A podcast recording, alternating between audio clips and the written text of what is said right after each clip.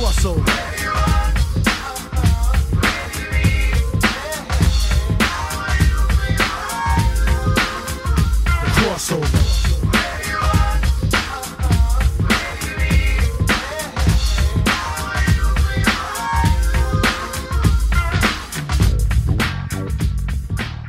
Welcome back to the Crossover Podcast, the show where you get comics, pop culture, and sports. And it is time for some pop culture stuff this week because, as promised on last week's solo review podcast, we're going to be talking a bit of wrestling. The Money in the Bank podcast is this week, and one of my favorite pod or uh, pay per views of the year is the Money in the Bank podcast. I think it should be one of the big four. I think we can get SummerSlam the heck out of here. That one's kind of a lame one, but Money in the Bank is kind of weird because it's kind of the one where you set up your storytelling as opposed to, you know, finish telling stories because we've got 16 of our top people competing in ladder matches, but that's neither here nor there.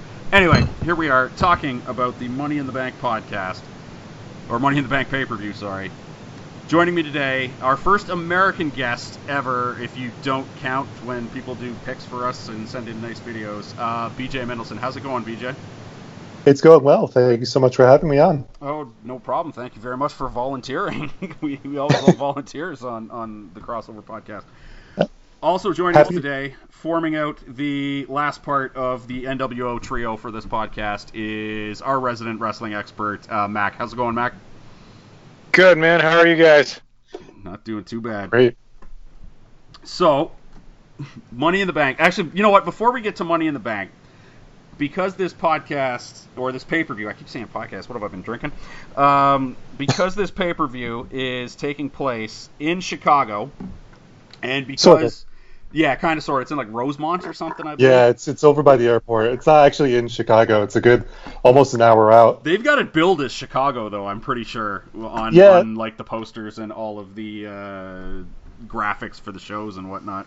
They do that for WrestleMania also when it's in New York. Like it's not really in New York. It's in the Meadowlands. Oh, okay. Uh, so it's like pretend New York. It's actually in Jersey. Oh, okay, okay. Yeah, so you'd know more about that. You'd, you'd know better. Than, that's probably like around here. Like, I guess the Toronto version of that would be, like, or the Canada version of that would be like, we're in Toronto. Eh, actually, you're in Mississauga.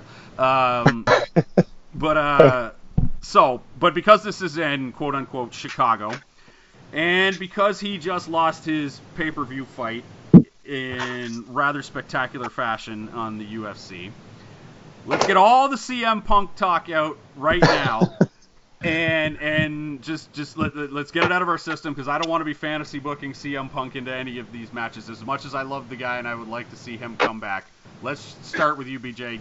Do you think CM Punk will ever return to the? WWE?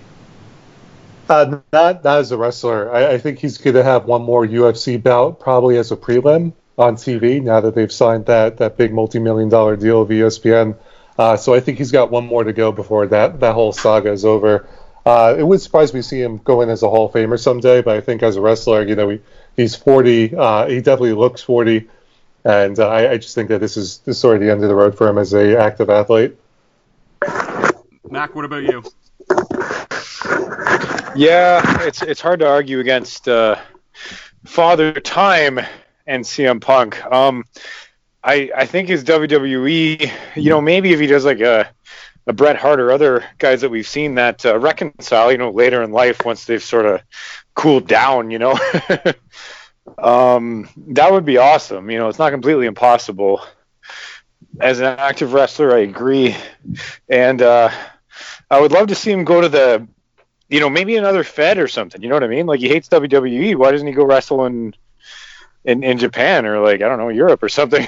That seems to be the most popular fantasy book is him and Kenny Omega over there in, in Japan just doing crazy crap because they just had New Dominion this weekend, which was quite spectacular according to most. Yeah. I heard it was a great show, and you know it would surprise me if he showed up in New Japan. They seem to be, uh, they have all that Mark Cuban money, Yes. and uh, they seem to be pushing very hard into establishing some kind of beachhead in the U.S. So, uh, given that ROH is about to have a show at Madison Square Garden, and they work a lot with New Japan, it, yeah, it wouldn't surprise me if he did pop up uh, in some capacity, maybe to hype the MSG show, or maybe to do something uh, over there as a one-off. I think it's an excellent point. Yeah, a lot of rumors about him being at the All In pay per view that they're uh, setting up. Boy, that's going to be a lot of fun. Can't wait for that. Oh that's, baby. that's a, that's an indie indie wrestling fan's dream, like just wet dream right there. That that All In pay per view. Um. Anyway, Money in the Bank this weekend.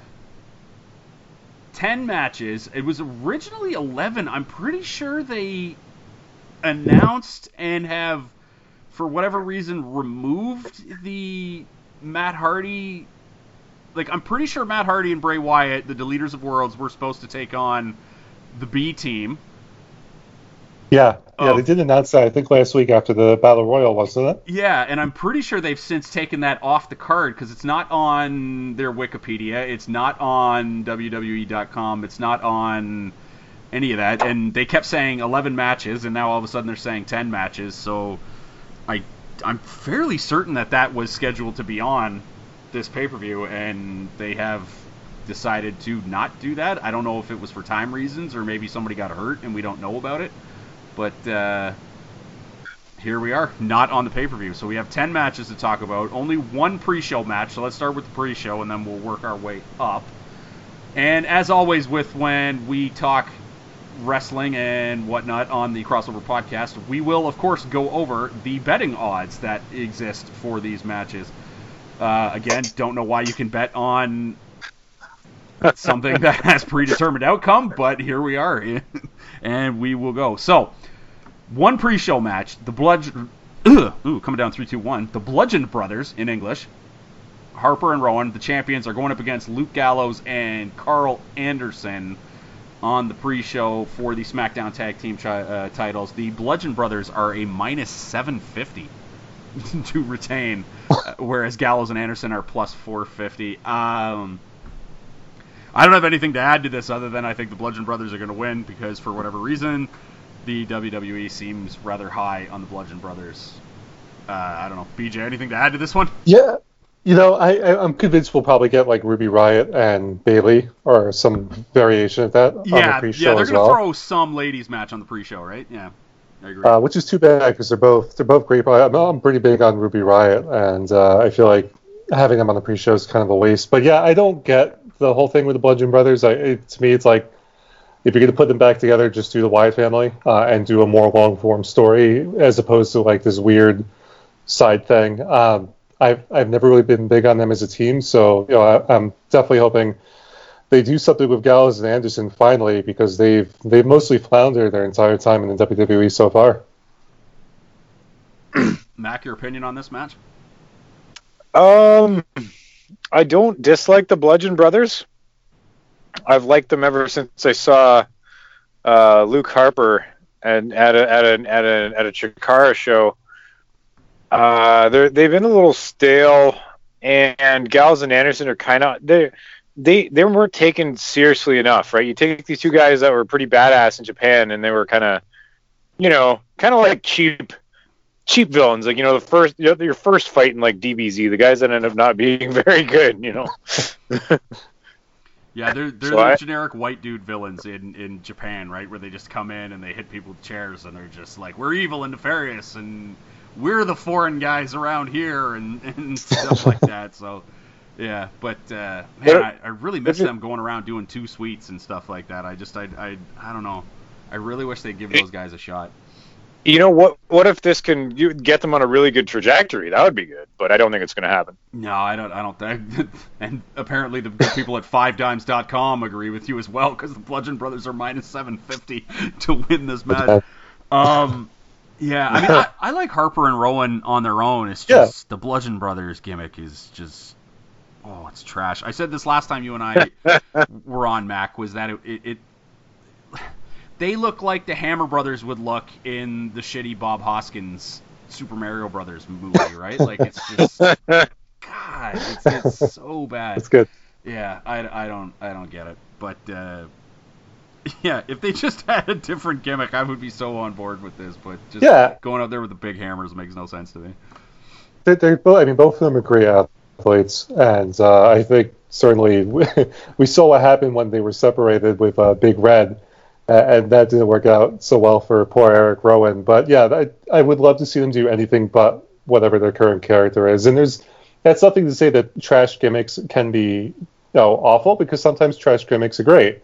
Uh, you know, I- like for example, I was a big fan of DDP as a stalker because I thought, you know, like that's a trash gimmick for DDP, but at the same time, it gave him something that was new.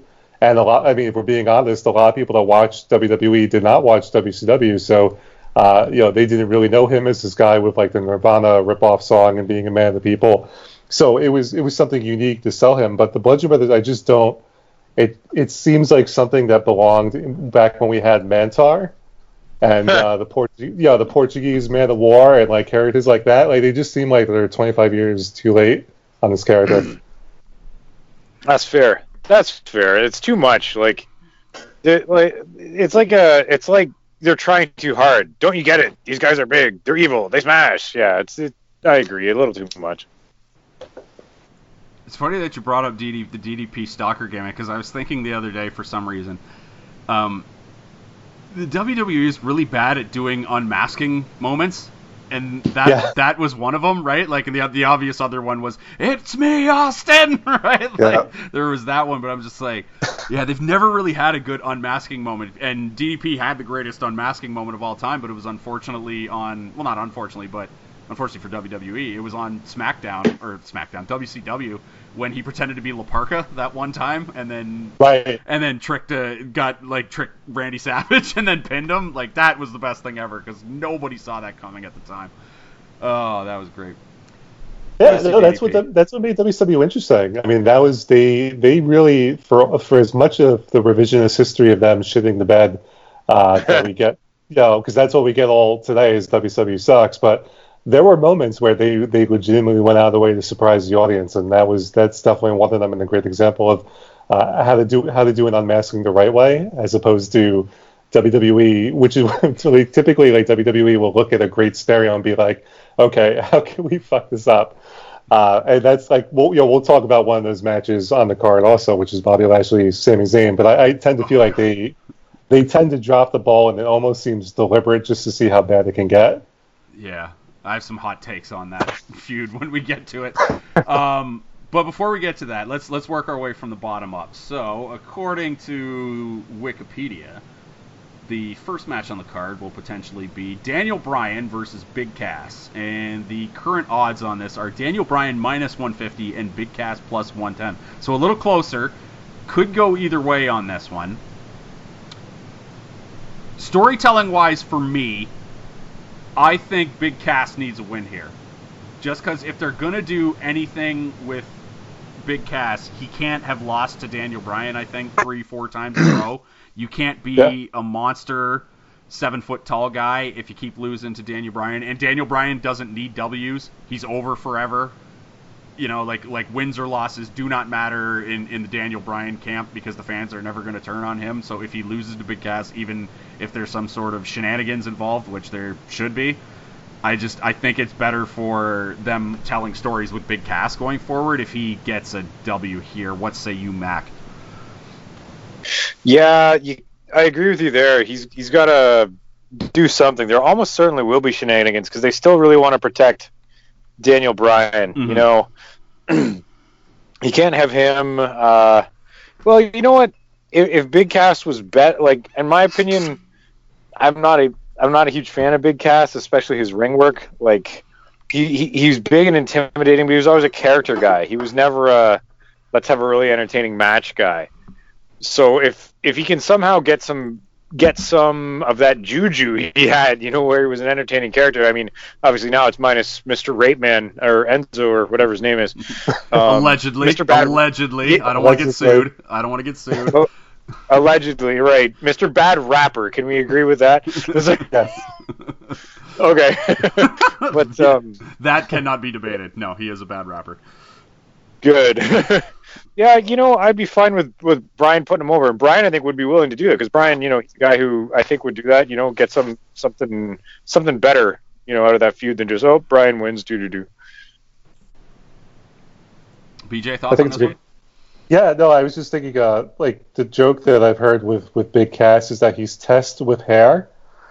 Uh, Mm. And for people who don't, you know, people who don't remember Test, like he was another like generic big guy who Good Ontario was boy. also, Yeah, yeah. He, he was. I mean, he probably just didn't get the push or character that he probably should have had to work. But he was already like he had fitting hair very early on. So uh, Big Cass is just like the, new version of that. Uh, I'm not. I'm not a Big Cass guy. I think taking Enzo away from him, regardless of you know what happened, uh, he was cleared for whatever that's worth. But that that could just easily mean you know someone got paid off.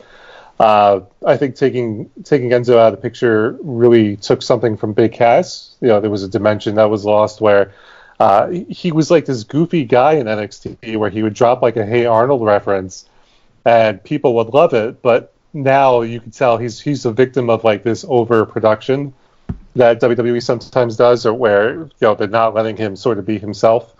Uh, and I think that because of that, he just doesn't connect with the audience at all. I don't mind Daniel Bryan losing to him. I think you're right. Like Bryan could lose forever, and uh, as long as he wins like the one big one, we'll, we'll all be good with it. Uh, I just don't. There's certain characters that I just don't see the point, other than just to fill time. Like clearly they have no plans for them. Uh, they're just sort of there because they look impressive. You know, like the, we were talking about the Bludgeon Brothers. I think Big Cass is another one where you know he it's you're just eating time with this guy. I, I don't really see them ever pulling the trigger. I hope I'm wrong, but uh, yeah, I just this is one of those throwaway matches to me. Yeah, I completely agree. I mean, it could go either like. I just I just think there's more wrongdoing if if Bryan wins this clean as opposed to to Big Cass because like if because then to me you might as well just release Big Cass because you're not going Right. to do anything with him. Yeah, right? Um, yeah. And it, it just sucks because he did have you're you're right like he did have a little bit of heat and he was connecting I think a little bit with the audience um, when he was beating up Enzo and breaking up that tag team because people friggin' loved that tag team. And he had a little bit of heat and then he just tore, when he tore his knee that he lost all that heat right? And it's just it's unfortunate. And I and like, that's one of the reasons I don't I don't want to see Big Cass just kind of fall by the wayside here because I don't want him to become another one of those WWE guys who had something going and then got hurt and just disappeared, right? I just I don't want him to fall into that pile. Now you mentioned thinning hair, which reminded me Baron Corbin shaved his head on Monday. Thank you, good sir. We are ready for you to be a character now. I am I am ready for Baron Corbin to be awesome now. I hated him for years because like the lone wolf gimmick, the outfit was terrible, and then his finisher is silly looking to me. And when he walked out there and he got buried in the when he cashed in the money in the bank and got buried when Jinder Mahal rolled him up and pinned him. And then it's just the thing I kept saying was this guy's career is never going to take off until he shaves off that like cuz he has long hair but the hair like stops starts on the top of his head. Like like it's just oh it so bad. And then he finally shaved his head. And I just kept saying like Baron Corbin's not going to take off until he shaves his head and grows a goatee. And he finally Sure. shaved his head and he looks so awesome as with the constable or whatever the hell he was calling himself on Monday and I'm just I'm ready for Baron Corbin's career to take off now I really am You know, I, I feel like they, they missed an opportunity with, with him where in NXT his whole thing was uh, I, I beat up the guys that you like. Like I beat up the guys that are popular on the internet, and I've always wanted to see them go all the way with that, where they would just show backstage footage of Baron Corbin on Reddit, uh, just like sitting there shit talking other pro wrestling fans, and just have it just go all in with that kind of character. And they never quite they never quite went all the way and said you're right. He came up and he was sort of middling, and uh, they didn't really do too much with him, and they lost him the hall. So I, I hope that they this is the start of something. I was a fan of the lone wolf gimmick. I thought it could work as long as they leaned into it a bit more, and uh, for whatever reason they didn't. But you know, him making fun of Kurt Angle or, or sort of being like Kurt Angle's funky, I, think that has a lot of fun potentials to it. Yeah, I, I, I'm honestly like I, I was ready for Baron Corbin to go away, and then he shaved his head, and I'm like, I'm ready for Baron Corbin to be WWE champion now. I'm ready for him to dethrone Brock Lesnar. So yeah, good, good, good on you, Baron Corbin. I'm not tomorrow, Mack. Come on, let's build to it. That's ridiculous. Um, speaking of great builds, um, sometimes in this business of watching wrestling and, and being in wrestling, I think the second two guys look at each other in the ring and you, you just know that the second these two guys are staring at each other you're you're in for a great time as long as these two guys are staring and fighting at each other uh, the last time I felt this bad this particularly good I think was when the Shield had that face off with the with the Wyatt family when that happened Yeah. on Raw. That was just a great moment. I felt the exact same way when Seth Rollins and Elias were staring at each other because I love those guys so much. And then when they were staring at each other, I was like, oh my god, I did not realize how badly I needed this in my life. Uh, the Intercontinental Championship match, Seth Rollins defends against Elias. Um, what are the odds on this one? Let me. Um, Seth Rollins minus 675, Elias plus 425. So the good people at Five Dimes not ready to give Elias the push with the, the Intercontinental title, even though I think he'd look pretty sweet doing his, his gimmick with the with the guitar blocking the Intercontinental title around his waist. I think that'd be a lot of fun. But uh, I could go either way on this one because it depends on what story they want to tell down the line, and I think this feud will continue. What do you think, BJ? Uh, Elias said something uh, a couple weeks ago when he opened Raw, and it was something like, uh, "It's I'm the man with the wind in my fist and a guitar across my chest," or it was something along those lines. I'm like, "Holy shit, this guy is." I didn't get it in NXT when he was the Drifter, but I see it now. Like he's opening a show and he's got like these just beautifully written lines, and I'm like, "This dude is ready. You need to you need to pull the trigger on him now." And I know that's Seth Rollins is obviously probably on the best. He's a lot like Jacob deGrom right now on the Mets, right? Like he he's probably having a Ooh, there's a career year. Yeah, I mean I'm a big Mets fan, so it's not often I get to talk about them in a positive light. Uh, Pitcher wins, man. Stupid stat. People still believe in pitcher Yeah. wins. What are you gonna do? That's it's very true. Uh, but so he's like Seth Rollins to me, where I feel like he's ready to he's ready for something more, and I think Rollins is ready to to go up against Lesnar and and have a great world title run. I think Elias, Uh, you know, if you wait too long, you might have a like a Braun Strowman situation where Strowman was red hot, and now he's starting to cool off a bit. I, I think now is really the time to do something with Elias. That's you know what? Now that you've said that out loud, Elias really should win this match. I think because Elias could use that extra boost from the Intercontinental title. Seth Rollins is exactly like Daniel Bryan, where he's over forever, and he could lose the Intercontinental title, and you know be feuding with Brock Lesnar the next day on Raw. Like nobody would care, Yeah. right? Like like they like he could just move on, or it could be him and Roman Reigns doing some sort of you know number one contender match. But uh, man, they're so high on Rollins right now, and with the belt, I mean with good reason. He's Seth freaking Rollins, and uh, with the belt just with the Universal title just not on television, they they've really got Rollins carrying it. But yeah, I completely agree. I want to see Elias go over in this matchup and and come up with the belt. What about you, Mack? Thoughts on Rollins Elias? I don't see how you can have Rollins lose clean. Because, like you said, he's Seth freaking Rollins. Oh God, And no. There's definitely got to be shenanigans in in uh, in Elias's win. But but continue. Oh yeah, like if, if Elias can get some sort of devilish uh, and uh, underhand, dirty, underhanded win out of this, and just put the wind more on his sails. Oh yeah, that that would be amazing. I'm really looking forward to this because I know Seth Rollins can work well like that. He could be he can do either, right? He can be the guy doing the dirty, underhanded win. He can be the guy falling into that trap. So I, I'm excited to see how they're going to do it. The worst case is like, oh, Seth Rollins out wrestles him. Well, no shit. I didn't. I, I knew he could do that. Yeah, the, the from a from a work from a work rate standpoint, I don't know if this will be a great match. I hope it is because Elias is better than people give him credit for. But uh, I, I think this will match will have some great spots, and, and if if they let Elias do his guitar playing thing before the match, I think that'll probably be one of the more entertaining moments of the pay per view. oh yeah. Yeah. Bobby Lashley versus Sami Zayn. Here we go. Oh, Um, jeez. Bobby Lashley minus 590 according to Five Dimes. Sami Zayn plus 390. Um, I have never been a Bobby Lashley fan, even going back to the, his initial run in WWE. I think his best run in as a wrestler was as a heel when he was in TNA. I think that Yes. was when when he was the most entertaining. He should be working heel in the WWE, in my opinion. They should have him working heel versus Braun Strowman, in my opinion, because I would love to see Braun work face in a match where the other guy, you could look at him and be like, yeah, this guy could beat Braun, right? Because Bobby Lashley is obviously yoked as hell. And if you put if you stand him next to Braun, you're not going to go, "Hey, Bobby Lashley doesn't look like he can't take Braun Strowman, right?" And that's what that's what I wish. I, I don't wish Bobby Lashley to be working face and doing obstacle courses and cringeworthy interviews with uh, God, I can't remember who was it, Renee Young or whatever, talking about his sisters and stuff. And Sami Zayn, God bless him, putting in yeoman's work, trying to make this Yeah. goddamn thing work.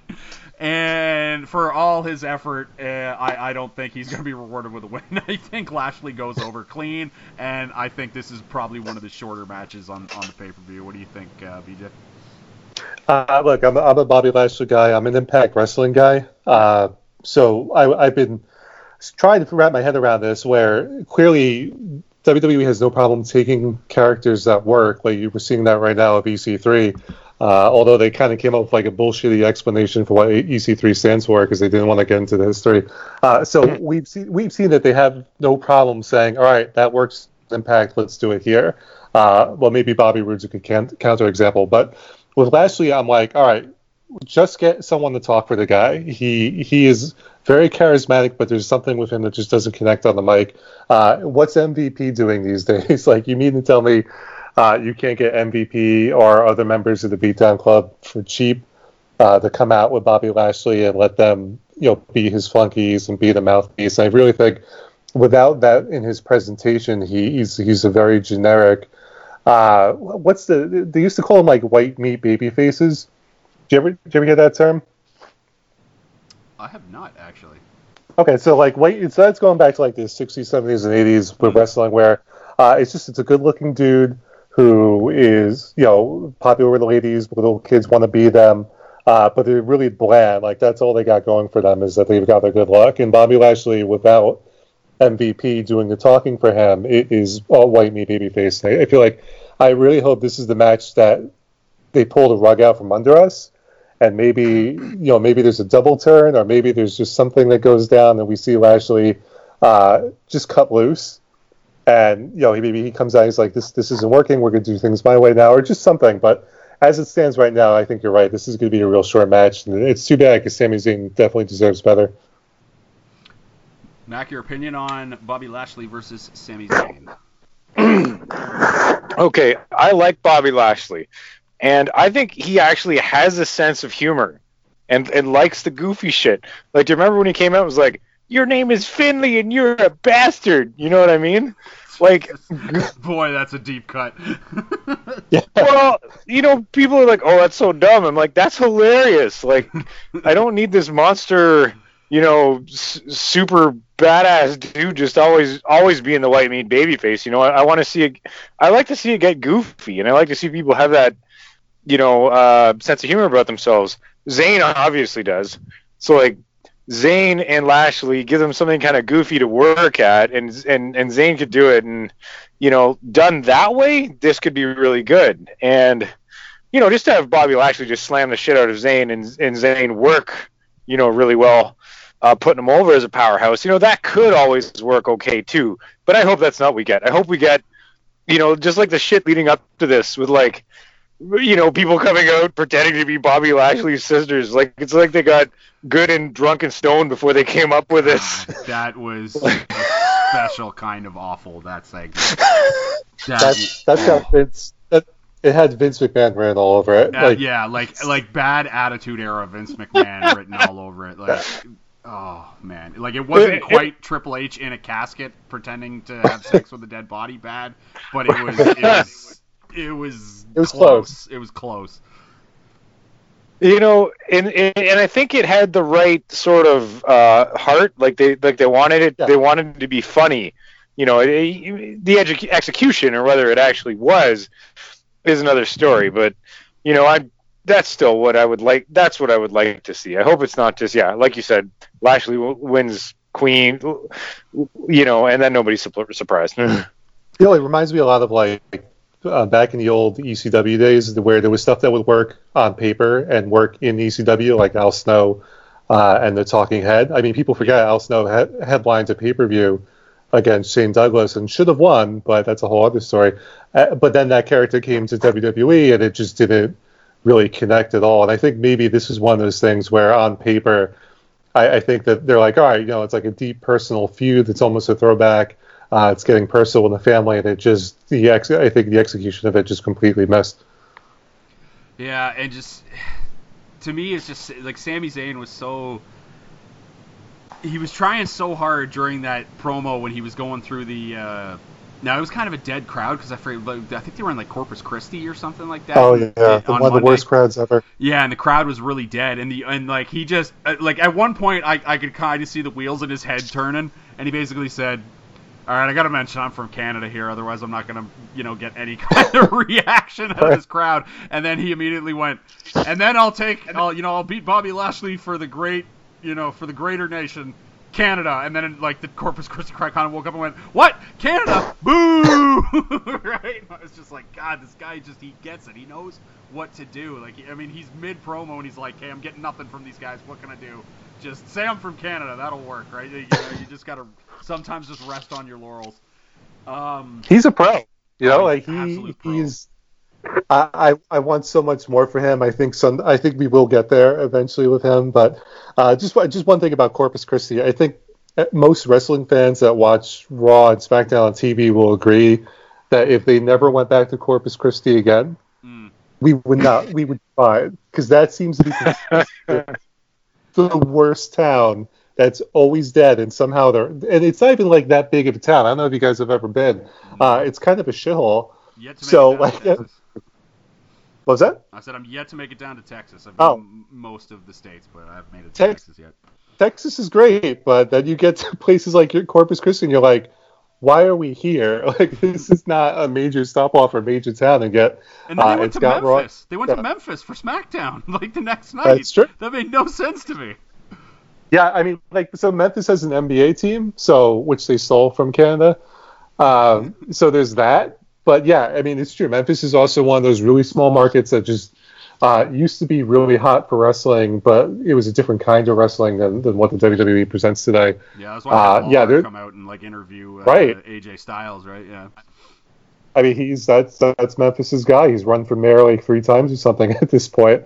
Uh, but yeah, there's definitely markets like that where I feel like if they had done Zayn Lashley in a different market, it might have worked better.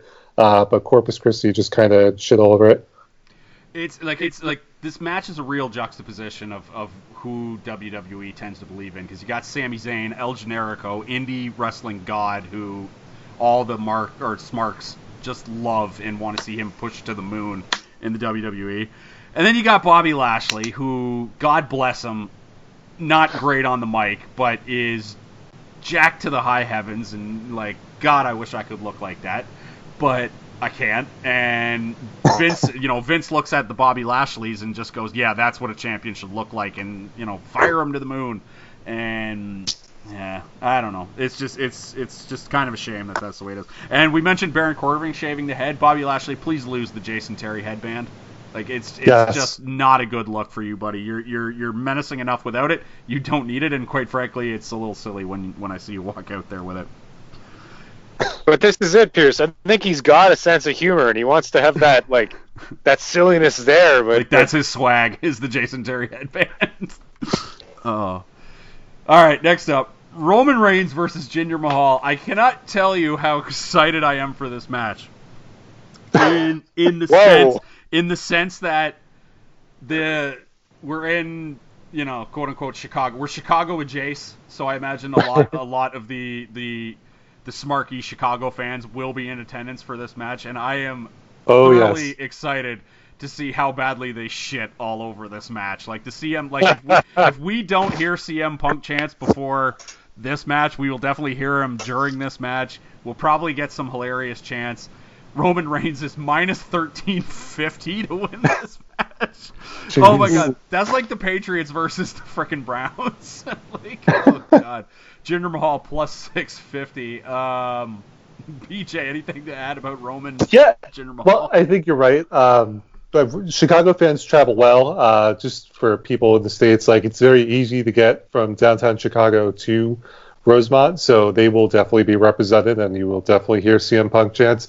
Uh, honestly, you know, when it comes to Roman Reigns, I used to have like what I call the John Cena policy, uh, where when John Cena was on my TV, I would get up, I'd make a sandwich, I'd use the bathroom, I'd check some email. You know, I'd leave the TV on just so I can listen, but uh, that that was my time to check out and do other things. So to me, Roman Reigns is just the instant bathroom break. I, I just don't. Uh, it's nothing against him as a performer. He's a wonderful performer. I just think that it's the way the character has been presented, and he's headlined four straight WrestleManias. He main evented uh, Fastlane with Samoa Joe for absolutely zero reason. Uh, I'm just ready at this point to, you know, I can't stop it. They're going to continue to do this no matter what we think or say. So when Roman Reigns comes out, that's when I excuse myself. Mack, anything to pipe in with Roman Reigns versus Jinder Mahal? Uh, that you know is is similar to how I feel about it. Reigns in general. Is the predictability and bore factor of it is it does a disservice to Reigns, who's a good athlete and could just get get by on being the strong silent enforcer, you know, and it, it's I don't like it because it's uncomfortable. I, I think Reigns doesn't like it either. I think he's Yeah. trying and, and fighting and going against the grain, and it's not working for him. And, and every time I watch it, it's like, yep, it's another fuck up. Um, and Jinder honestly has a bit more charisma right now, um, and stuff like that. But he's not a very good wrestler either. Like you're not going to get a fucking technical showcase out of him. I, Reigns is, is athletic enough and can do enough wrestling, you know, to have a decent. I guess when he's not trying to, you know, wrestle the Undertaker or something. But no, this one's just got the I don't care. This is going to be dumb. Yeah, sort of bathroom break t- time. I'm Yeah, I will say this for. Oh, go ahead. no, go ahead. Go ahead. I will say this for Mahal. I've been pleasantly surprised. Uh, I when they first had started pushing him, I, I really wasn't sure how it was going to go. You're right. He's not a great wrestler, but the, the nice thing about being a heel is that you don't have to be. Uh, you just need to be a heat seeker for the crowd, right? Like the crowd just has to hate you. And uh, I, I really, there's something about his presentation that I like. I don't know if it's because we haven't seen too many. I'm trying to think of characters who are from the South Pacific or, or Indian or from that region of the world that's been presented this, the way Mahal has. Uh, he might be the only one, and I think there's something unique about that. I, I think there's something unique about calling himself the modern day Maharaja and having like American fans go and Google Maharaja and see what that means. And uh, so there's something unique about it. Uh, But yeah, even even in this match, I, I just don't think it does. It, no one wins in this match. Roman Reigns it, it- as a character doesn't advance in this, and Jinder Mahal a- as a character does not advance in this because it just you know the crowd will be dead for it. I think the the two. Uh, I was, I was trying to think just of the of the the guys of Indian descent. There was like the Great Khali who who Right. pushed and like, oh that was bad. And then of course there was the. Well, wasn't it? It was just that the Great Khali couldn't move. was the thing. Yeah. Um, the other one I remember was the Muhammad Hassan gimmick, which the guy Yes. the guy who played him wasn't even Indian. I think he was like Italian or something like that. And that was just all sorts of awful and cringeworthy and never should have done it in a million years and we're just kind of trying to capitalize on people's emotions at the time after 9/11 and they've subsequently wiped it from most of their records cuz even they admitted it was a bad idea. I'm gonna say something controversial. Actually, I don't think not controversy is the wrong word. I'm gonna I'm gonna it's more of an unpopular opinion alert. I think on on Roman Reigns here. Um, Roman Reigns is over. He is absolutely over with the crowd. Just not in the traditional sense of what over is, where when he comes out, the crowd you know, loves him because he's a good guy, or, or, or like in the way they love Daniel Bryan, because Daniel Bryan's put in all this work and fought hard. But when your music hits and the crowd boos to the extreme lengths that they boo when your music hits, you're over. I'm sorry, you are. You're over with the crowd just going the opposite way. So I don't know why they have this refusal to to have because if they turned Roman Reigns heel, which they could do, refused to do with John Cena back in the day, and and quite frankly, it didn't make sense with John Cena because the T-shirt sales were just too much to ignore. I I'm not sure. I'd have to look at WWE's books. I'm not sure if the T-shirt sales are so great with Roman Reigns that they just can't do it. but my God, if he was heel on like if if he was heel on Monday, he'd be the biggest thing in wrestling. He really would, because like just the, the the raw seething hatred that the crowd has for him when he goes out there, just because he's Roman Reigns. If he leaned into it, like my God, we would have something there. And it just it just it really irritates me that they just won't pull the trigger going that way. Oh, You know, Pierce, he, he could do something very, very, you know, lightweight, but he get nuclear heat just because it's him. Yeah. Oh, it, it, it just yeah. I wish they would do it. I don't know. I don't know why. Anything else the to add to Reigns versus Mahal? Well, the, the only thing I wanted to point out was the whole reason why we're stuck in this situation is because kids love him. Yeah. Like if you watch if you watch the crowd, I mean, those kids are jumping out of their seats for Roman Reigns and Mhm. WWE. For despite, uh, look, I, I'm a trained marketer. Uh, I have a graduate degree in like organizational management, so. Uh, the WWE continues to do the thing you're not supposed to do, which is cater to everybody. Uh, and so you've got this situation where uh, they still very much want to cater to kids. So as long as they've got that and they're not going to target their actual audience that pays for the shows and pays for the network and pays for the merchandise, which are people that are a little older, uh, you're going to have this situation where they just trot out Reigns, still old, boring Roman Reigns in this. Uh, in the current presentation, because it works for one part of the audience and doesn't work for the rest of them, and that's it's just frustrating. Yeah, I mean the T-shirt sales have to be through the roof for for Reigns. As, Yeah. as, they just they just have to be.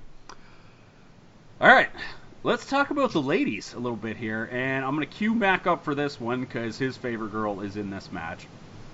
Carmella, Miss Money in the Bank, or former Miss Money in the Bank, is defending the SmackDown Women's Championship against Mack, your girl, Asuka.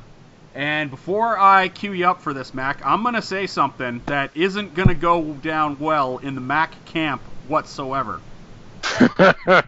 But I am not ready for Carmella to stop being the champion of SmackDown right now. She has been so good, and it's been so fun, and I want it to continue. My God. That's all I'm going to say. Um, go ahead. Your opinion on uh, Carmella versus Asuka. The odds Carmella's plus 160, and Asuka's minus 110.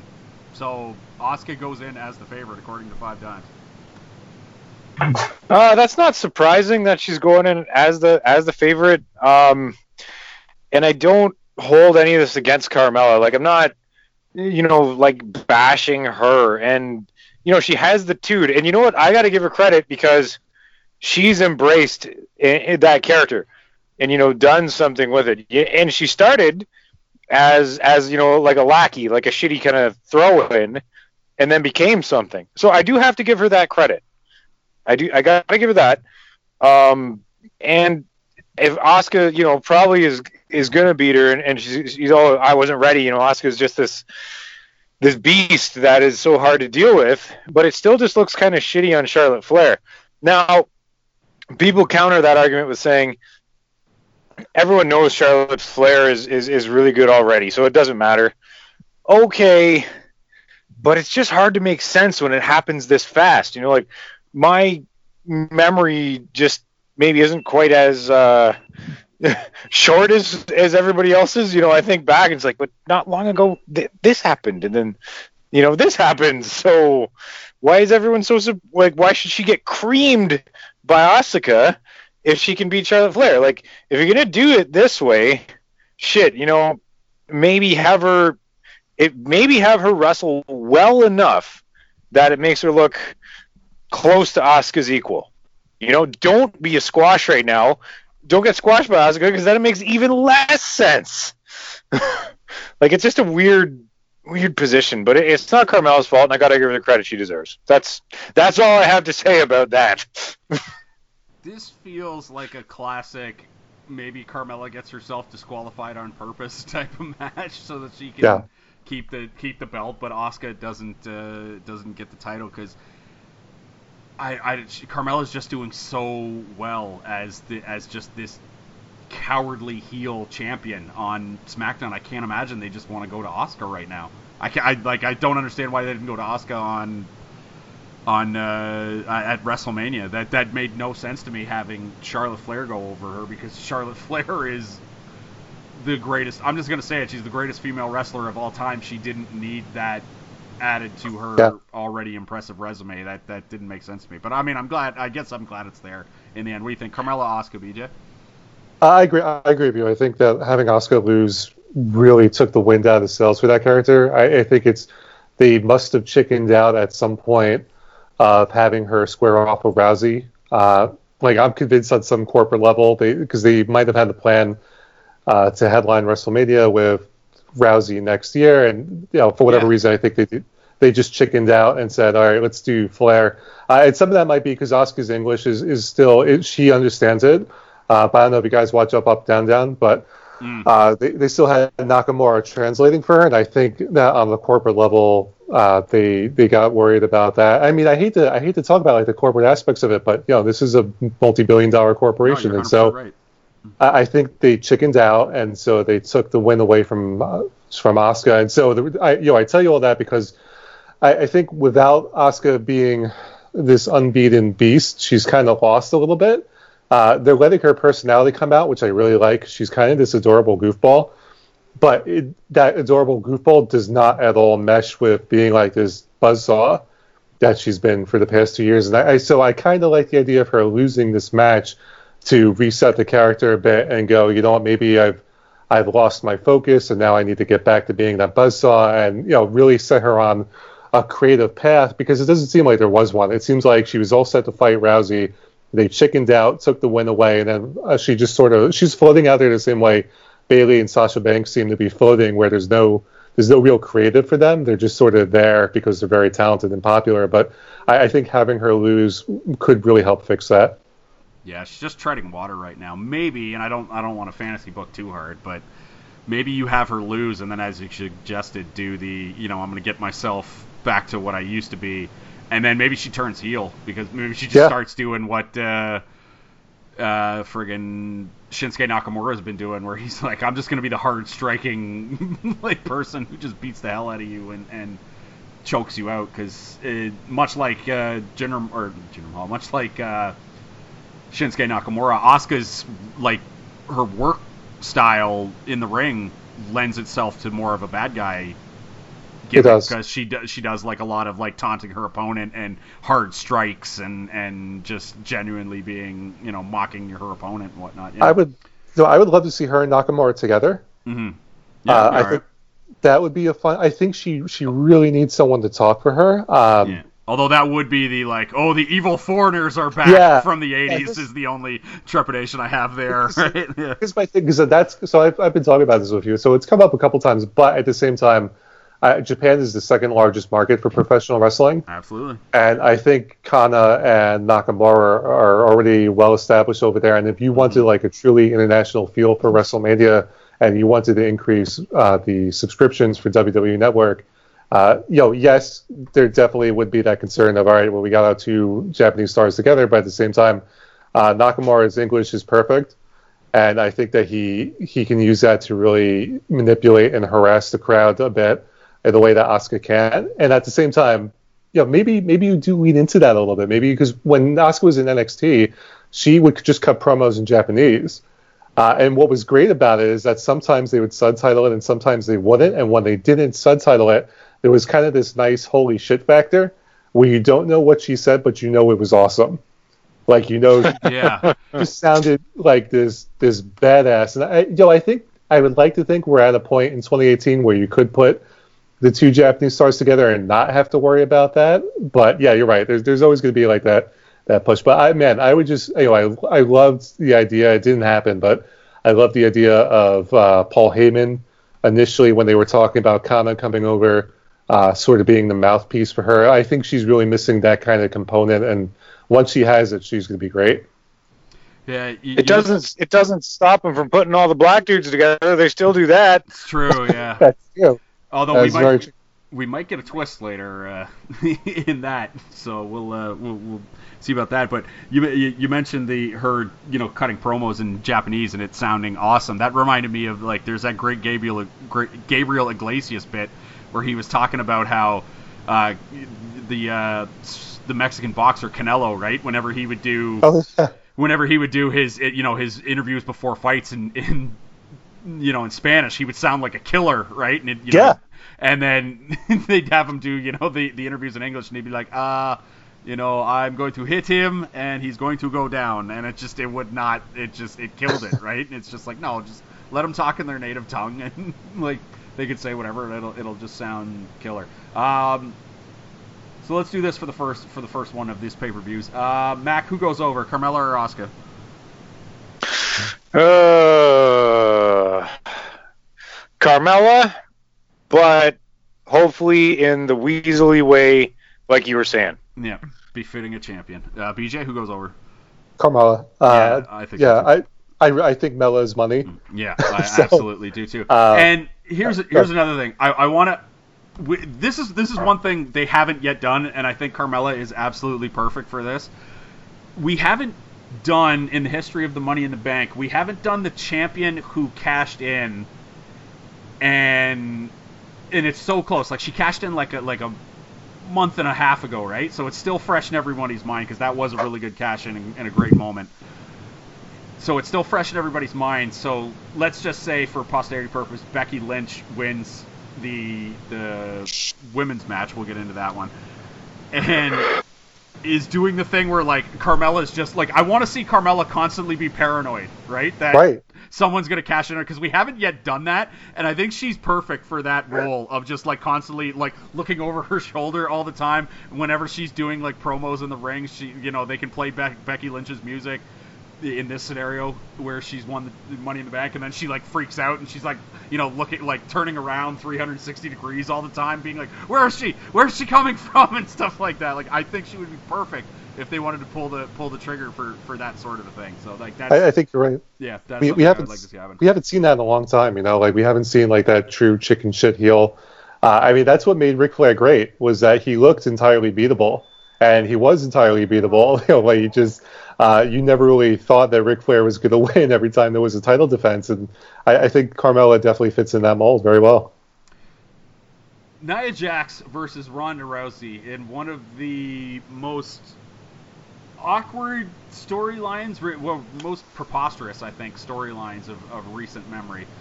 Um, Ronda Rousey minus 600 to win the W the Raw Women's Championship. Nia Jax plus 400. My poor girl. I don't know what the hell the plan. Like like to me, this is this the outcome of this match. If I was allowed to look at the WWE's books, uh, because we you know we've been talking about you know the, the corporate stance on this. If I was allowed to look at the WWE's books, and they were able to show me how exactly how much money they they stand to make by shotgunning Ronda Rousey to being the Raw Women's Championship, and if they show me, if, you know, if they if they write a figure on a piece of paper and slide it to me across the table, and I look at it and I go, yeah, make her the champion, right? like, I just I I don't know. Th- th- This the outcome of this match is entirely predicated to me on whether or not they stand to make a shitload of dimes by shotgunning Rousey to the title, or if they're actually building to something here because there there's been this this weird thing where they've been kind of um you know re- like really saying that it's going to be Ronda and Natalya like they've they've really been teeing that up. But I, again I don't know I'm always going to be a Nia Jax mark just based on how very attracted to her I am. But uh, yeah, that's it. Um, I'm I'm not big. On, I'm not on. I don't hate Ronda Rousey. I'm just I'm not on the bandwagon yet. What do you think, BJ?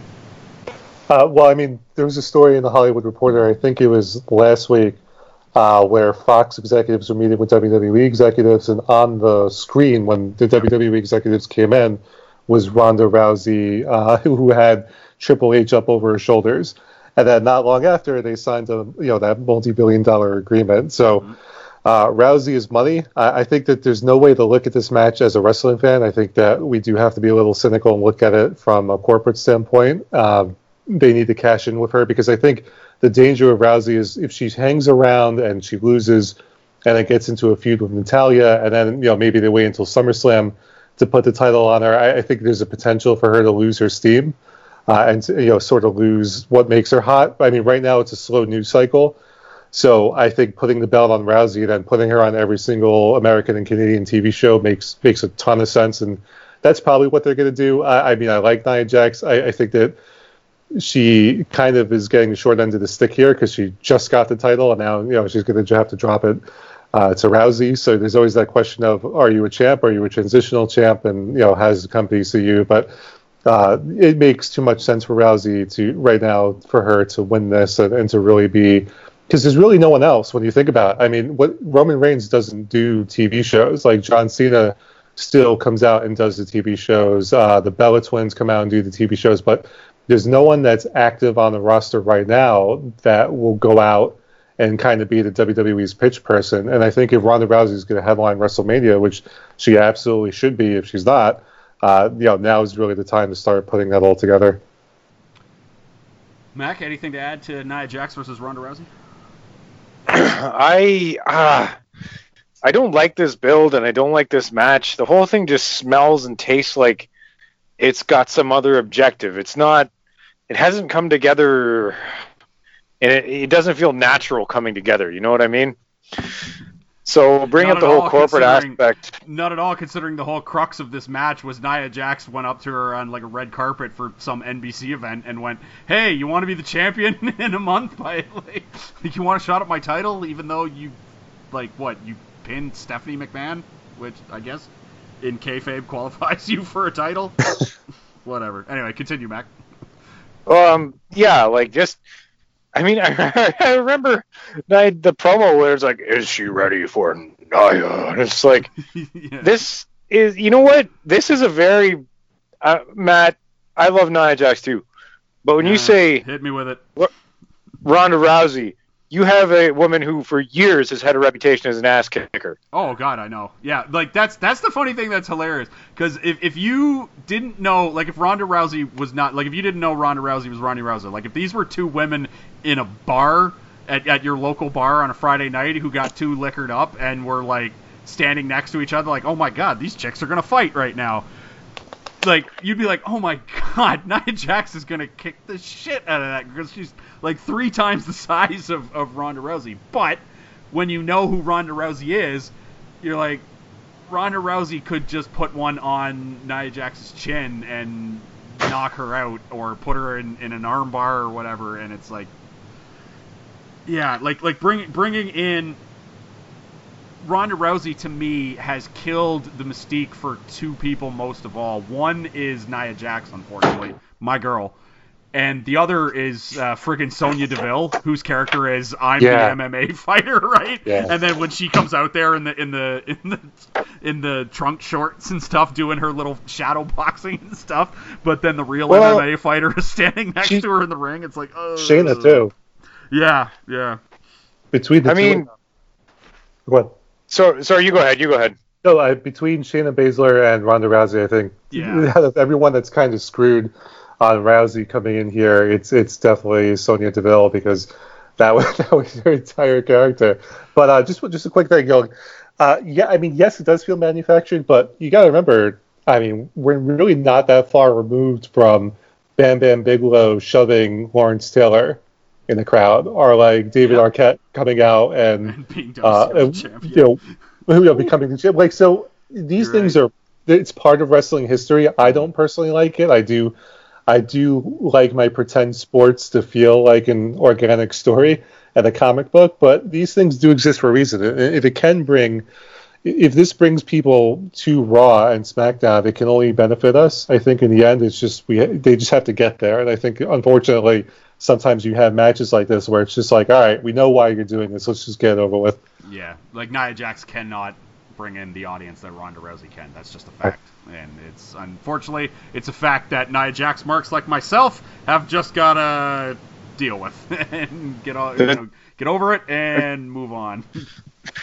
just a couple more pierce yeah. just a, okay just a couple more and i swear i'll move on Oh, yeah, sonya throw it in there. deville there okay she's um she has some sort of legit enough background to have that gimmick it Okay. does make her look like a, a nobody, but I think most people will be able to, I don't know, do their two minutes of Wikipedia research or take the commentators uh, word when they say like, oh yeah, she had a legitimate judo and, and kickboxing. You know, she she did that back in the day. You know what I mean? It's like so it's yeah, it affects her, but not as bad as maybe some of the others. Yeah. And I think you could have built this match better if you would have Yeah, had. I don't think there's any question that you could have built Yeah. this Well- match better, Mack. I think that's a given. Sorry, so well that sorry that, that's not the shocker. Yeah. But I'm saying in my mind, look at what they did with Samoa Joe and Brock Lesnar, where Samoa Joe was interrupting him and choking him and brutalizing him. If you had Nia interrupting Ronda, putting her through tables and stuff like that, and doing the things a big woman can do, now you've given her some sort of unique attack and unique threatening image next to Ronda.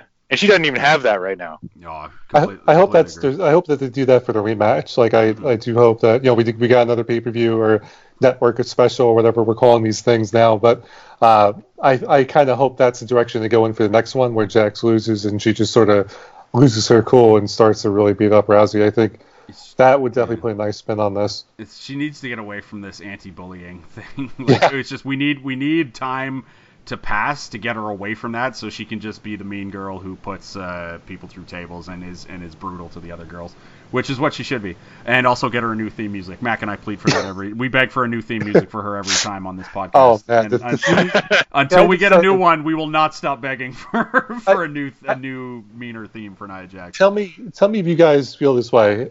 I, I feel like most, uh, uh, maybe ninety nine percent of the NXT themes right now are terrible. Yeah. Other than I enjoy the Velveteen Dreams theme. Yeah, yeah, like Oh yeah. Yeah, like- he's the one I'm thinking that that it's okay, it works. But I, I feel like they've gotten to the point where we're back in the late '80s, early '90s, where they started just having like this really generic. Uh, nothing really stands out. Nothing is special, and I think Nia Jax is also a victim of that, where her theme music doesn't do her any favors. It's sort of No. like Chyna's back Yeah. in the day. Uh, don't treat me like a woman. Don't treat me like a man. And it's like, all right, well, what am I supposed to do here? Like, Yeah. I don't know.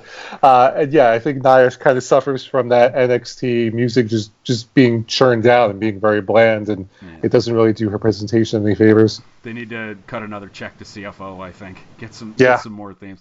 All right, three left. We're we're, we're getting down to the nitty gritty here. Um, last singles match before we get into the Money in the Banks: AJ Styles versus Shinsuke Nakamura, last man standing match. Um, build up to this, I think, has been fun. I think there's a little bit of fatigue with these two, which I Yeah. don't understand fully in my mind. I can see there being some kind of uh, uh, people still being a little pissed off because of the double DQ uh, last time, but uh, with good reason because now we have the we have this last man standing match, which I think we built to well in this storyline, and I'm ready for Shinsuke Nakamura to be the world heavyweight champion. I'm just going to say that. What do you think, Mack? Yeah, that could be fine. You know, there's I'm not really going to be disappointed with who wins.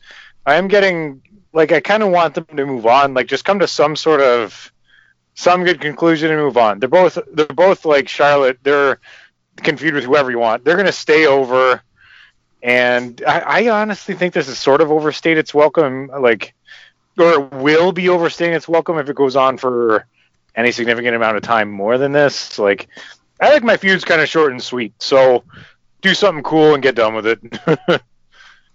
Shinsuke Nakamura is favored minus 145. AJ Styles plus 105. I just think it's time for uh, for them to pull the trigger on, on Nakamura being the heavyweight champion. What do you think, BJ? Yeah, you know, it's funny. We were talking about this before the show started. There's just so many hours of WWE programming that a feud like this can feel like it's going on for centuries. Uh, because you- you're sitting through about six hours every week, whereas with NXT you got you know that one solid hour each week, and you can have a pro a nice prolonged feud like you have right now of Gargano and Ciampa. So I mean, it's bored of that one too. I'm sorry. Are you? Yeah, I think that's already overstayed its welcome in my Yeah, opinion. Um, It probably it's like should have the ended- Mr. NXT.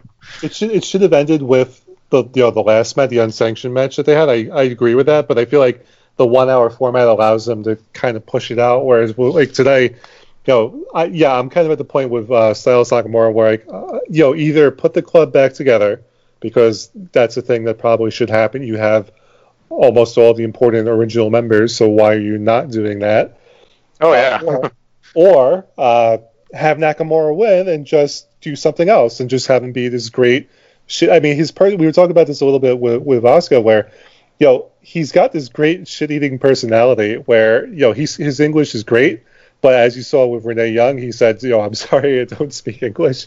Like, there's there's these fun things that he can do that he's just so charismatic that he could pull off a lot of heels I don't think really could these days. And so I'm really fascinated to just kind of see them go either all in with him or if he loses this, what are you doing? I mean, what's what's the next thing other than putting him with the Good Brothers? I just don't I just don't see what happens with Nakamura if he loses this because this is they built this as the dream match, right? Like going into WrestleMania, they were like, "Oh, this is this is so great, and it's the first time American audiences are going to get this." And uh, if he loses after a double DQ, and I forgot how, I think he lost cleanly in the first one. Is that right? Yeah, he went for the Kinshasa, and AJ reversed it into the uh, into the Styles Clash and pinned him, which shocked Yeah. every, which shocked everybody. But yeah, I- you're I- right. This is this uh, that match at WrestleMania was totally the this is this is the Smark like world heavyweight ti- title match, right. Like this is this is the main event for the Smarks, is what it was, right?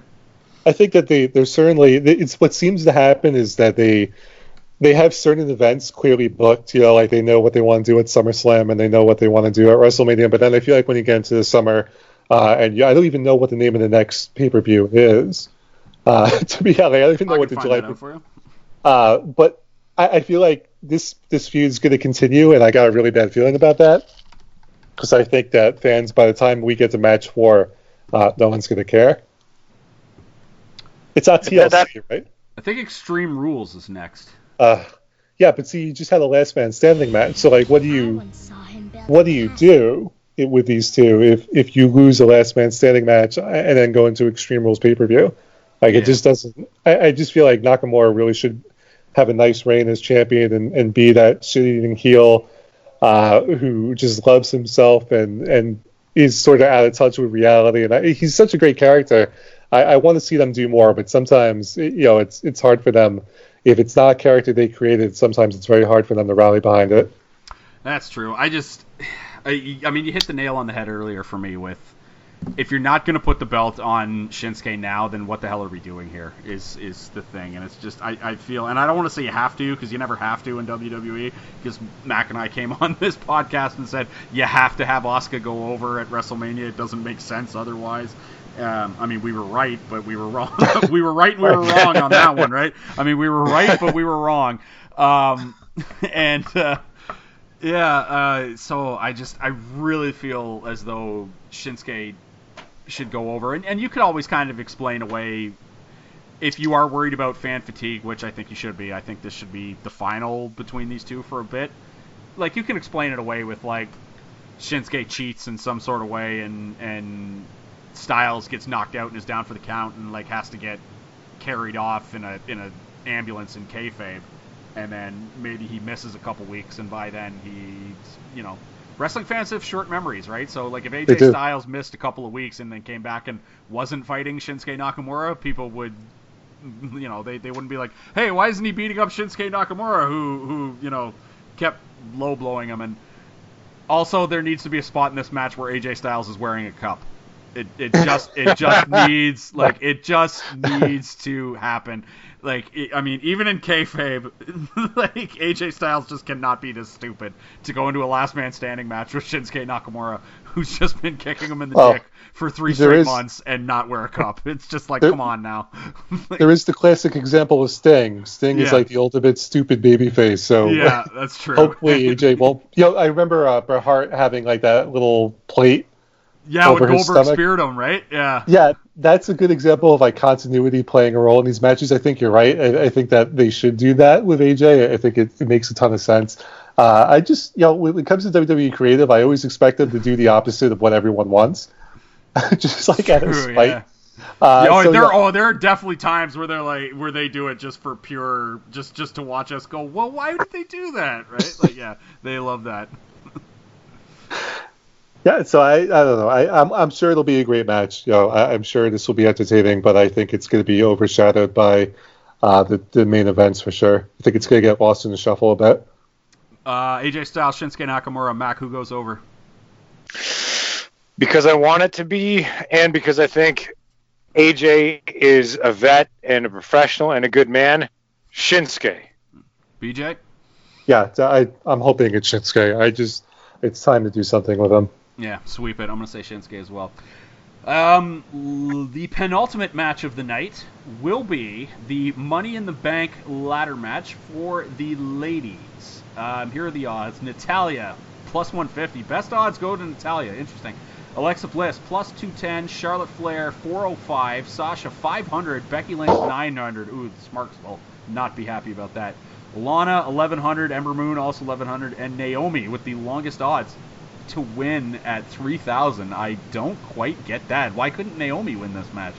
That uh, That seems, that seems odd. Like I was just thinking, Yeah. she's probably, she's probably the sleeper to win it. yeah. Like Uh, I mean, that that would be my pick, honestly, out of everybody in the match. Um, I definitely think there's going to be some shenanigans with Bayley, Sasha Banks. yeah. Uh, Natalya's got her own story going on with Ronda, so I don't, I don't really see her being a factor in this. Unlike- I, that's probably why like that whole telegraphed relationship between Natalya and Ronda Rousey it probably explains her being plus 150 because Yeah. Natalya could cash in on Ronda and who better to carry Ronda Rousey through a singles match in her first title defense than Natalya, right? Like, Exactly. just- That's- she she's the best the, the best person on the roster, short short of uh, Charlotte, which they're saving.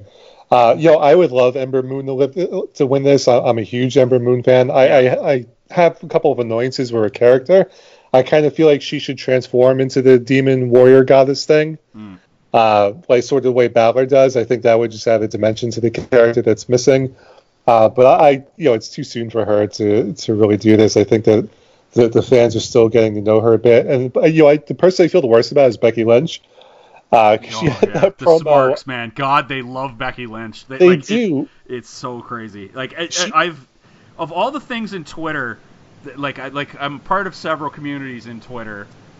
Comics, you know, which is always putrid because people are always fighting with each other. Yeah. Um, TV, movies, same thing. Star Wars is another one where everybody's Yeah. got an opinion about something. But nobody is more friendlier, I find, than wrestling Twitter. And the one thing, and it's because, and I think it's, I have my theory is that it's because in wrestling Twitter, everybody can agree on some things. And Well, Pierce, that must means those other ones are really, really bad. If that's the friendliest. True, yeah. Um, oh, and they are. Uh, but I, I think, I, honestly, I, my theory is that it's because wrestling fans can all agree on two things, and one of them is we all don't really like what they're doing with the Roman Reigns character. and the other is, for the love of God, give Becky Lynch her due, right? Yeah. Like, just, Yeah, yeah. Yeah, you know, I feel uh, well. The thing I've, the reason why I've stuck with pro wrestling for as long as I have, uh, is because the fans are fair.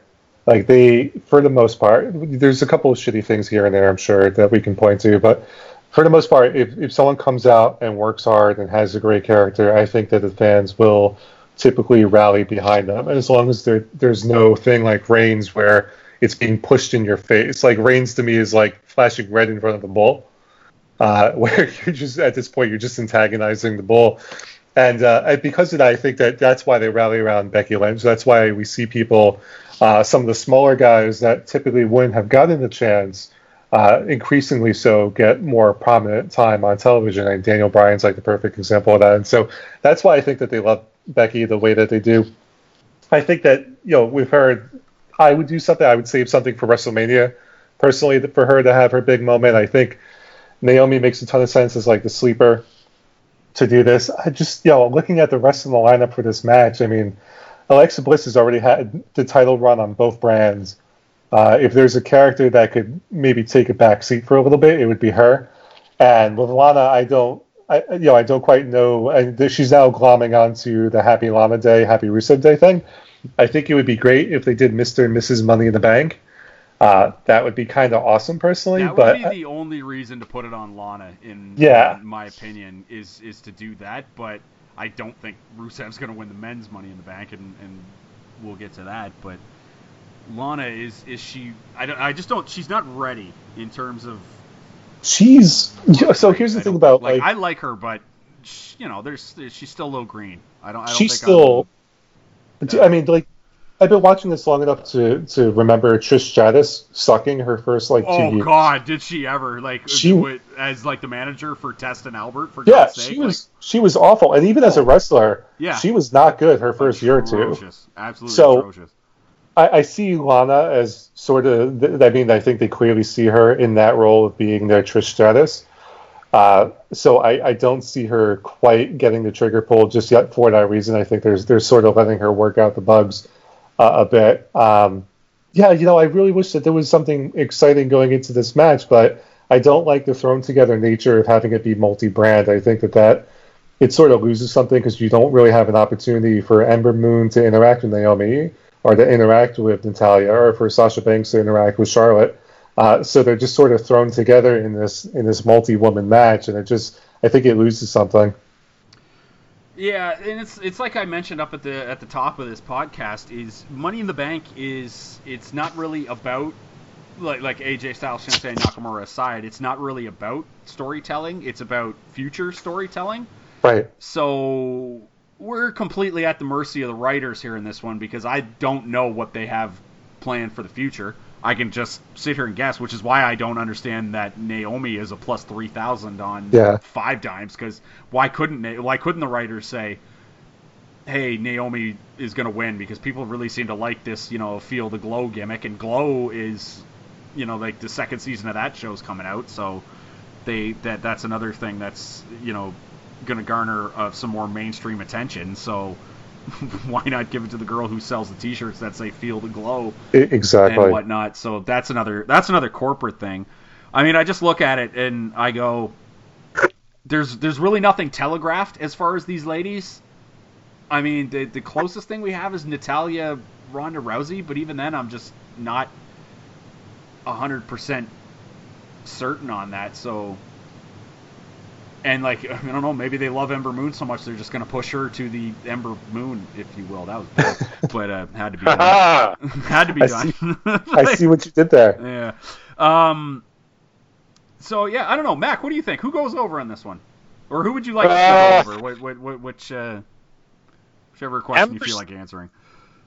I think Ember Moon has been jilted a couple times in her career when Asuka va- vacated the title.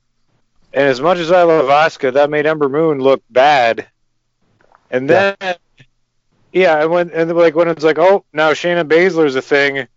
She, I wanted Ember Moon to, you know, like you said, like you know, then she gets her dark side, she gets her demon side, you know, the wolf bane blooms, and she becomes something else and, and takes down this seemingly indomitable, intimidating woman. And she didn't get to do that. So I'm always rooting for her. But the she has a bit of momentum because she's still coming up. Like Lana, I agree, is a little new. eh, Well, maybe a lot new, but still not too bad. But like, wouldn't you want some the the newest person, the person that hasn't had a championship of any of these people, you know, to get it? True. Very yeah, true. that's good. So shot in the dark. Who goes over, Mack? All right, what the hell? Uh, Just have a punt. fuck it, Ember. Ember Moon. All right, I love it. Love the long shots. BJ, who goes over? Uh, I'm really hoping they do Mr. and Mrs. Money in the Bank. They won't, but for that reason, I'm going to pick Lana. Yeah, why the hell not? I am gonna say that Alexa Bliss goes over just because I think it would piss a lot of people off, and I think the, I think the writers would be would be into that. I think. Yeah, they Uh, love her. I, you know, we also have to think of this in terms of who looks the least silly carrying around the briefcase for however long they carry around the briefcase for. That's something True. you have to factor in, and I think Alexa Bliss looks the least silly. Like Ember Moon, her gimmick would she would look absolutely ridiculous carrying around Yeah. the Money in the Bank briefcase everywhere. Naomi would look fine because it would basically match her crazy, colorful outfits and and whatnot. So you you have to factor that in. Uh, last but certainly not least, the men's Money in the Bank ladder match. Um, this one's a little more telegraphed, but again, it's the WWE, so you, you, you never know. But The Miz coming in strong at minus 135. Miz is the only one you have to pay juice on if if you're betting on this match. Braun Strowman plus 350, Samoa Joe 470, Kevin Owens 725, Finn Balor and Rusev also 725, and Bobby Roode an embarrassing long shot of 25 plus 2500 to win. So Oof. Bobby Roode least likely to come away according to the good people of FiveDimes.com. Um, I, I mean, I, I, I want to preface this by saying that I love absolutely every single person in this in this match, and I wish nothing but great things for them going forward in their careers. But I, I think for me, it's it's got to be the Miz. It's he's put in so much damn so much work, and I'm ready for him to be the the the sleazy champion on on SmackDown. Uh, what do you think, uh, BJ? Yeah, I, I think that he, uh, man, I'm looking at, I, I just keep looking at the the lineup, and I'm thinking this is probably the most stacked that their main event scene has looked in a while. Yes, I, I think the Miz makes the most sense, uh, but I really do th- think that I would love to see like again like a dark horse. I think the whole point, the thing that makes these matches interesting, that's true for the Royal Rumble, uh, are the dark horses in the match. I, I think that it's the Miz is probably going to line up and have a feud with Daniel Bryan at WrestleMania, right? Like that's I think where that eventually is going to go. So I don't really know if it does him any favors now to to have him get that title run. Whereas I'd love to see Big E finally get that singles push that he had. Oh, yeah, you're right. Oh, I Uh, also forgot about that. There's sorry, I was looking at the uh, the Money in the Bank odds, and they obviously don't have that. But the eighth member is a one of the members of the New Day is supposed to be in this match. It has enough. to be Big E. Like Yeah. uh, I would be surprised. I mean, I like I, I like everybody in this match. I like everyone in News New Day, but man, uh, they've been. This is going on for about five years now, Mhm. Where you've had Big E, where he was the NXT champion. He came up. He was part of Team Rocket, uh, the unofficial Team Rocket, I should say. Uh, and then you know floundered for a little bit, then found himself with the New Day. It would just. I, I think that he's really ready, and I think that he can hang with all these guys. You know, like th- there is absolutely no reason why you couldn't do Braun Strowman and Big E and have that be a lot of fun, or do some like Samoa Joe does not need this. Samoa Joe, to me, is out of everybody in the match the least likely to win because he doesn't need Money in the Bank. We already know he can hang with Brock Lesnar, so uh, he's just sort of here as a badass and a reminder that uh, he can he's awesome. And with me, Bobby Roode, I feel like, ah, man, t- to have him continue working as a as a good guy as a face is is annoying. Like that's clearly not It's, what he's. so so dumb. Yeah, It's I not what more. he's good at. Uh, you know, again, I'm an Impact guy. You know, he was the guy at Impact for a long And time. it's a heel gimmick that he's got. Yeah. It's it's a total heel gimmick. Like I just It- You know how it how the crowd's over his theme too. Like his his theme isn't getting the the, the heat that it, it used to get. So It's just overexposure. I, I think you know how they flipped it though is they do what they did with Bo Dallas, where Bo believes in his heart that he was a good guy, yeah, and that's what, that's what made that character work. And I feel like they should have done that with Roode, but for whatever reason, uh, just didn't execute. So for me, I, I know it's probably got really long odds, but uh, man, I, I mean, we talked about this before. I think they missed their window with Strowman. I think that he's not as red hot as he was, and Finn Balor for me has just kind of been floundering for a while now. But so I would really lo- love to see Big E surprise this shit. Plus, this is no disqualification, right? Like, isn't Money in the Bank no DQ? I believe so. You can hit So- with ladders, so I can't Yeah. imagine if the New Day interfere that they'll be like, "Hey, let's put a stop to this match."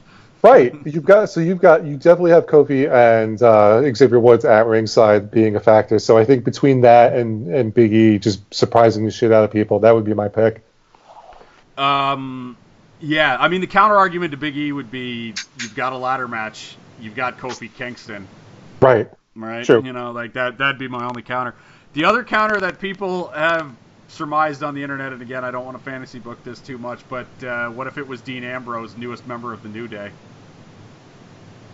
Uh, Something, yeah. something to think about.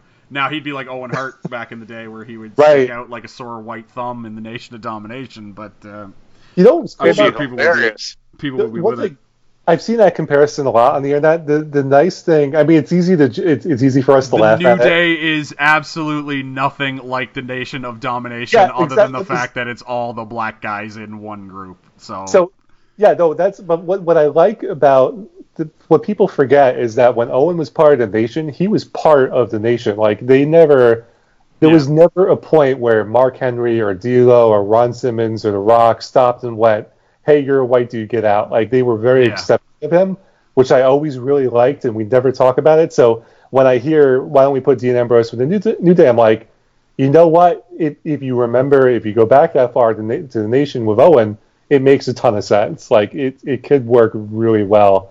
Uh, I'm not a big Dean Ambrose guy. I, I feel like he sort of had that moment and it just passed by, and now he, he seems to be uh, out of the three members of the Shield, the- one that kind of flounders a bit to have a character and to really uh, stay consistent with the crowd. So I would like it. I think it would give him something to do, but uh, I would be disappointed. I think if it, it was something like that and not Big E.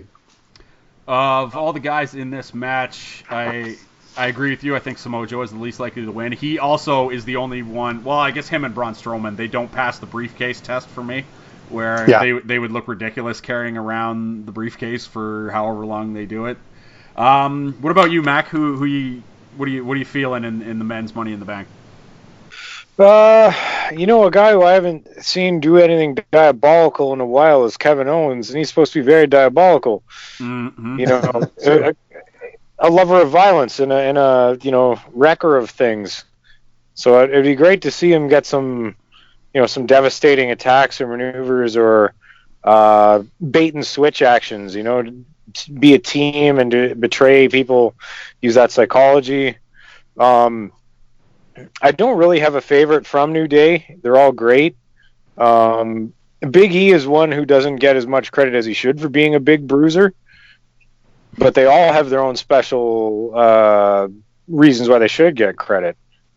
Um, but it's just kind of funny that he hasn't been, his physicality hasn't been necessarily as lauded, or lauded, you know, L A U D E D. I don't know. I read it more than I say it. Um, it hasn't been as it hasn't been as lauded as the other wrestlers, so I wouldn't mind seeing that. But yeah, uh, who's actually probably going to go over? It makes sense to have the Miz. It makes sense to have someone who's been put who's been a workhorse like the Miz. And, and Daniel Bryan was kind of right saying the Miz doesn't do anything too crazy and dangerous, but the Miz is there every day. Yeah, True. and, like the stuff with him, like karate chopping pancakes and stuff, and like when he went up when he when he beat up the two guys last week, and then or on on the the go home show, and then he went up and he got the ladder, and he was like, you know, the contract's in here, and then they're like, no, it's just pancakes, and he dropped to his knees like a comic book villain, and was just like, damn you, New Day! I was just like, fuck, I love the Miz so goddamn much. I just want him to like. I, I just I think it's time for him to be the sleazeball world title again. And and let's not forget, last time Miz cashed in the Money in the Bank, we got one of the all-time great wrestling memes of the angry ten-year-old girl in the crowd who was just like, That's right. yeah, who was just like who just could not have hated what she was watching more than, than, than anything. It was so bad. So I, I that's that's a big one for me.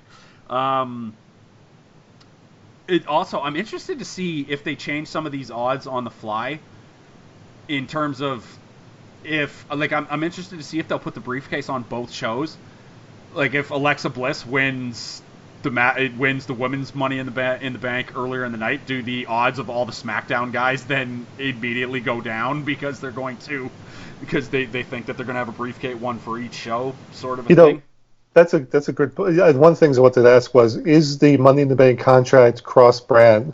No, because they've really, if you listen to it, they've really been banging home the phrase, like, like Corey Graves, Michael Cole, the all, all the guys in the announce team, they've been saying, you know, you win the Money in the Bank contract, you win a chance for your brand.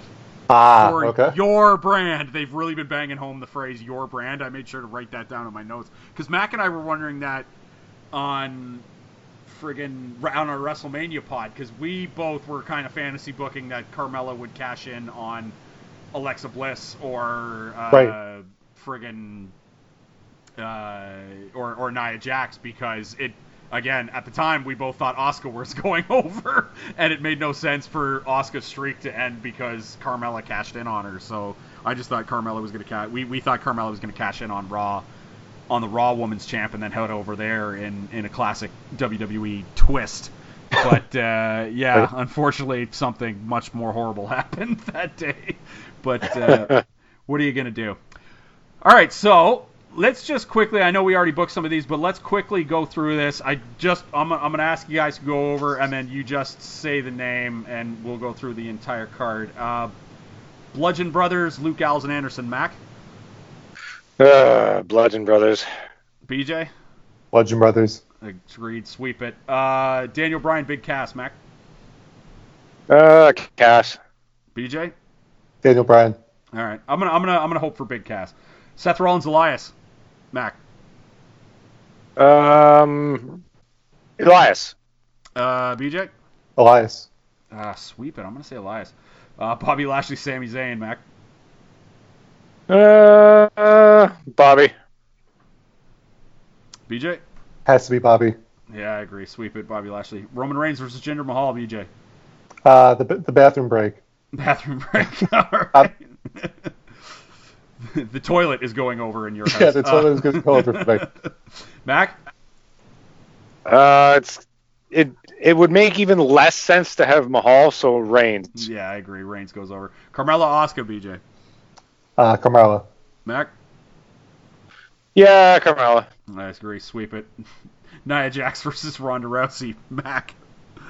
Nia Jax. Oh. No. You know? Fuck it. Nia Jax. All right. BJ.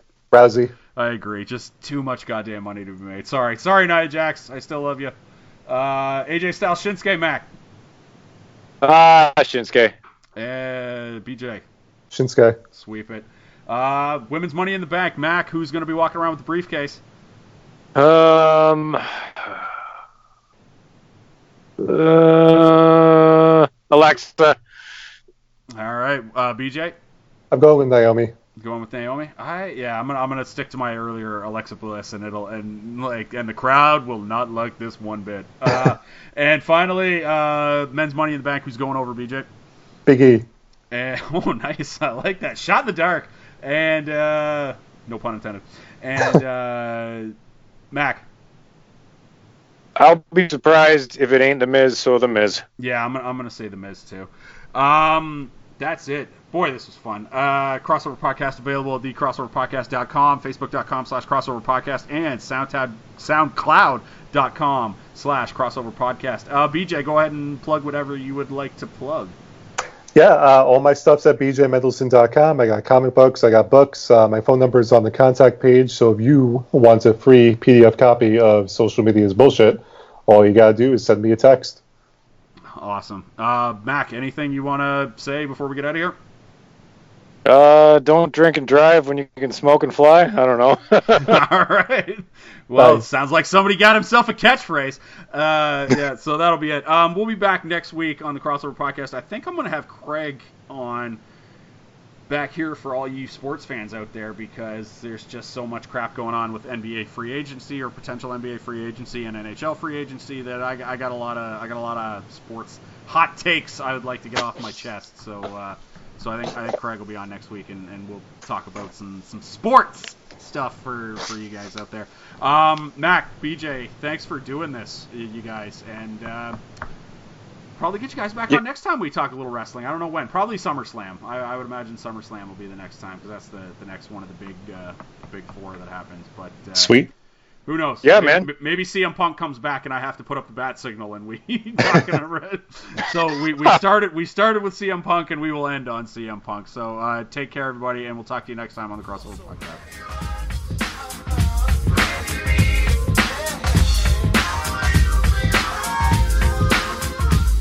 crossover.